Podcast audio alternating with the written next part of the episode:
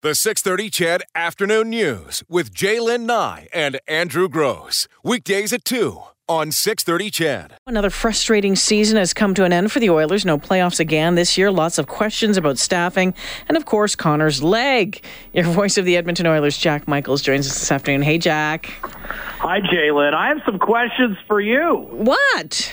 Are you, uh, is this solo? What, what is, is this new? Is this is this going to be forever? Like, what's your plan? your show? Are you going to bring me on as your co-host? What do you got planned? Jack, do you want to come on as my co-host? I don't know.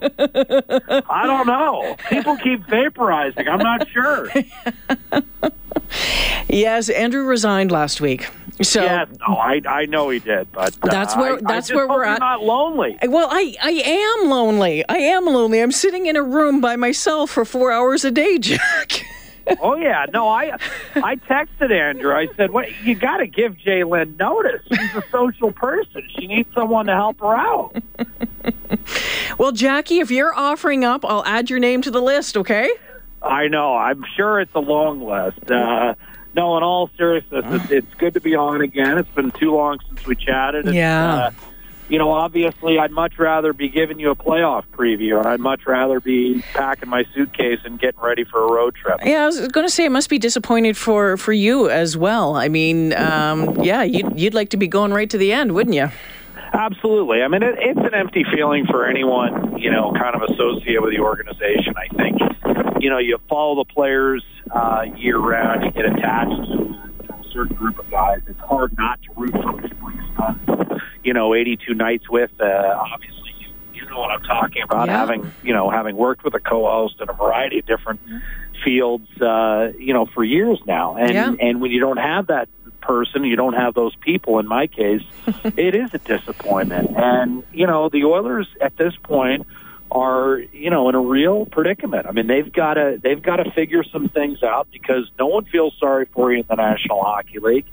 And quite frankly, you know, I, I think Edmonton uh, just I mean it's good enough right now and it's not you know people underachieving or it's not a, you know you can't use injuries as an excuse because there've been a lot of teams in the National Hockey League that are heading to the playoffs that have lost good people I mean uh, you know Oskar Klefbom goes down misses 21 games and the Oilers win 6 uh, the, the grim reality of life in the National Hockey League is you're going to lose key people, and you've got to find a way to maintain a lot better than that.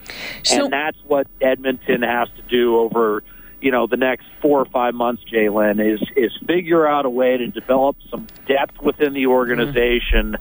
That will carry them forward in the immediately upcoming campaign and then set the table for what really is a, promising group of prospects in the American Hockey League. But right now, Edmonton's kind of caught between a rock and a hard place because they don't want to rush their prospects. They've, hmm. they've, you know, they've acknowledged the fact that they've been guilty of the past, that in the past. They've brought up Yamamoto and Puljujarvi and Caleb Jones perhaps before they wanted to, simply because they couldn't withstand uh, some of the injuries we were talking about. They didn't have, you know, the depth requisite. So they've got to find enough filler to buy them some time and allow those prospects in Bakersfield to really percolate because there's some exciting players down there, and you know there's there's guys also in in you know in the Ontario Hockey League, Dmitry Samorukov and Evan Bouchard defensively, Tyler Benson up front in the American Hockey League, Josh Currie and Joe Gambardella got some time up in the NHL this year,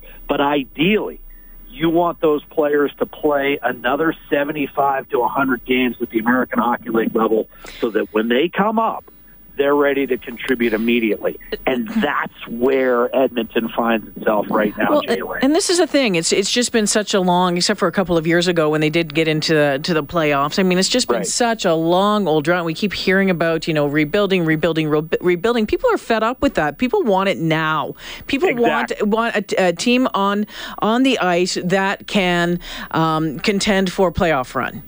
And that's the conundrum because I think if you take a look at what they have down in Bakersfield and what's coming out of major junior hockey this season, in other words, you know, guys that are finishing up what, what's going to be their last year at junior, that's that that is the challenge in the next four to five months is how to bridge that gap. When they feel like all those prospects will be fully percolated and ripened to how to how to take a 70 you know 79 point team and get them to 95 points without compromising you know the long term plan which is to not rush any of those guys up prematurely and that that's really the issue Jalen. and Hmm. and so you know when you look at the Oilers you know six defense if they stay healthy you, you start thinking about all right well what you know what's going to be necessary up front to provide McDavid, Nugent Hopkins, and Draisaitl if they re- if they're able to successfully re-sign Alex Chiasson, and he wants to come back and Yeah. score 22 goals. That's nice production. I'm not sure you can, you know, bank on that moving forward. Just like I don't think you could have banked on Patrick Maroon scoring 27 goals in the year you were talking about, the Yeah. year the Oilers went to the playoffs. But if you can find two or three more supplemental scores, giving you more of a top nine look, and then perhaps adding one more depth defenseman, then you're then you're recycling back to what you know what is the one of the more polarizing deals that Peter Chiarelli made right before uh, he was he was at you know he was he was terminated, and that was the signing of goaltender Mikko Koskinen Yeah. that Yeah. that that is going to be a focal point heading into next year. Is what improvements he makes in the summertime. He was solid in the last game against Calgary. He had an up and down first season as a full-time golder in the National Hockey League. Now, when I say that sentence, that makes sense, right, Jalen? Yep. First year Yep. in the National Hockey League, but but that gets back to your point. Mm-hmm. Fans are impatient. Yes. They don't want to wait. They want a finished product in the net because they know that because of some of the depth concerns I was just talking about, the Oilers are going to need their goaltender to steal them a half dozen games, like most playoff teams get from their National Hockey League goaltender. Andrei Vasilevskiy, perfect example in Tampa. Sure, they won 62 games, but it's not like they won all 62 because they were better than the other club. When Edmonton was down there in Tampa, Vasilevskiy stole them one. The Oilers played one of their best games of the year in Tampa, came out on the short end Yeah. because Vasilevskiy was outstanding. Ultimately, if you say that your number one goalie, and this is true of almost all of number one goalies in the NHL, Jalen, they steal five or six games a year. Mm-hmm. And that five or six games translates into 10 or 12 points that are separating Edmonton from sitting at home right now from going to the postseason. Yeah. Well, we finished and- what 11 pound 11 points out. Exactly. Yeah. And and that's you know, again, I'm not this is not Mikko Koskinen's curse to bear. As you know, Jalen, there was a tremendous drop off once you got past McDavid, Nugent Hopkins, mm-hmm. Draisaitl, all of whom who had career years. And that's the unfortunate thing. And that's what I think drives Oiler fans bonkers right now is because not only did you get career years from your top three offensive players, but Chiasson, Kassian, and Nurse all had career years as well. So you think, geez, six guys, basically a third of your starting lineup. You know, you, you start the game with 18 skaters. A third of your starting lineup had career years, and you Yeah. didn't get into the Yeah. That's going to drive you nuts, So- and that's why there's got to be attention to the two most important areas of the game, and that's goaltending and special teams. Koskinen signed. Jalen, he's not going anywhere. Yeah. He's going to be in an Oiler uniform. So he's got to make improvements in the offseason and make a significant leap from year one to year two as an NHL full-time Pressure is on him. The pressure is on. Abs- absolutely, and I'm not, again, I'm not singling him out because the Oiler management has to find forwards seven through nine to contribute at a at a better rate than what they had this year. I mean, they just didn't have any supplemental scoring once that dramatic fall off. I mean, outside of you know Chase on Kassian, you had five forwards with double digit goals. You look around the National Hockey League, seven or eight guys on every playoff team have at least 10 goals. The Oilers had five. There's, again, there's your missing component. The other thing, Jalen, they always say goaltending and special teams. And the power play was fine this year. Top 10 most of the year. I forget where they, they might have finished 11th uh, in power play numbers, but the penalty kill was the worst in franchise Yep. history. And that's two years in a row now that it's been at 75% or less. That's got to improve. Goaltending and special teams, ultimately, Jalen, if you take care of those areas And, and again, it's wonderful to have phenomenal talents like McDavid, Draisaitl, all these guys are great. But if you've got goaltending and special teams Mm-hmm. and an ordinary roster, you're in the playoffs every time. Jack, talk to me about Connor's leg. When you saw that happen, when we were watching it, uh, we were out for dinner on, on Saturday night. We watched it happen in the replay over and over and over again. Um, and the fact that he kind of well, he was helped off the ice, but walked into the news conference uh, yesterday. Um, what your initial thought was, and, and, and do, you, do you know any more details on it? Well, here's what I know first off is that there's no fracture and the MRI, the picture has shown nothing that's going to be a, a real serious issue. Wow. The, I mean, the significant is it, it's still Connor McDavid. It's Yeah. still serious. My hunch, Jalen, and this is what I, you know, and this is what I'm not 100% about, but my hunch is my initial gut reaction was, let's just hope that's a deep bone bruise. Mm. And that's what I think it is. Yeah. I, I, I, you know, and again, that's that's pure speculation on my part. But the Oilers have the Oilers have said, and, and that was, you know, reiterated at the press conference today, is not only has their has the X-ray shown no fracture, but the MRI has shown that any damage is much less significant than anyone might have first originally Wow. thought. Wow. There was no twisting action, Jalen. That's the other thing that I think was somewhat comforting at the time. Is I was thinking, you know, if it isn't broken, I don't see a twist. I don't see a tweak there that would lead me to believe there's any significant ligament damage. Yeah. Yeah. So once I found out the X-ray was neg- negative, I went back to my original thought, which was, you know, deep bone bruise. Now, of course, you know that was my original thought, but of course, I, I flashed back to six years ago when when Stamkos got hurt against Boston, and it took him, you know, two years to get Yeah. back to being the same player. Yeah. That was that was a broken tibia. This is not. There- There's No. fracture, and I think, I mean, knock on wood, but by all accounts, Jalen, this is not a significant injury.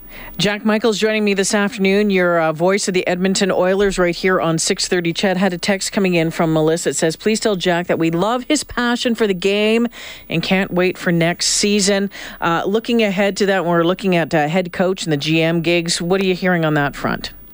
Well, I, I think Ken Hitchcock's status is completely in limbo. He'll have a role with the Oilers organization, but it's entirely going to be up to the general manager. Jalen, I don't think he'll be the head coach next year, uh, as far as Ken Hitchcock is concerned. I, I really don't. Um, I, I think the general manager is going to come in, and you know, my experience, you know, you know, being in the league going on ten years now, is that a general manager comes in and he's gonna he's gonna want to select his own head coach. Yeah. And because Ken is here already, that you know that's going to preclude him, I think, from serious consideration. That's that's what that's what I believe will happen. Okay. Uh, timing wise, that's the tricky thing. I, I Bob Nicholson acknowledged that you know there's a couple of candidates on his list that he's not going to be able to talk to immediately, and he also acknowledged that he's going to talk to everyone he possibly can. So I mean, Yeah. those two working in concert with one another tell me that we're not going to have an announcement here in the next couple of weeks. I, I just I don't see it. I think I think Bob is fully committed to making sure there's no stone unturned. And I think part of that has to do, Jalen, quite frankly, with the fact that he believes that previous GM hires made by this organization have come, you know, a little mm-hmm. too quickly mm-hmm. without perhaps, you know, uncovering any every possible candidate out there. I, I think he just wants to make sure and and something tells me he's thinking, you know what? whether it works out or whether it doesn't work out, this is going to be my signature hire for this hockey mm-hmm. club. This is probably the last hire I'm going to make as a general manager for this hockey club. And so he wants to get it absolutely right. Before we let you go, Jack, what does your off season look like? You know, sitting around, you know, going out for drinks with Stauffer to catch up on things and. Well, when I'm not harassing you, I will be uh, going to the uh, combine. Uh, so that's uh, that's live coverage. Uh, you know, we'll we'll be doing that through the Oilers website, and I'm sure we'll be doing some hits for uh, your colleague Reid Wilkins Yeah. there. That combine is in Buffalo at the end of May, and then shortly thereafter, as you know. uh, Reid will will join us at the NHL draft in Vancouver. I think CHED's coverage on that is June 21st and 22nd. So that's the immediacy. Uh, and then, like I said, um, I believe you've already texted me your lawn schedule. So I've got to mow your lawn. What is it? Every other Thursday. Every other Thursday. Agreed upon. that lawn has to be cut usually every two to three days. all right, all right. Well, fair enough. You're going to have to throw in another bowl of peaches. Then, no problem. no problem, my friend. I mean, a slice of cherry pie every other week is not going to cut it this summer. Jack, we'll talk to you soon. Jalen, always a pleasure. Thank you.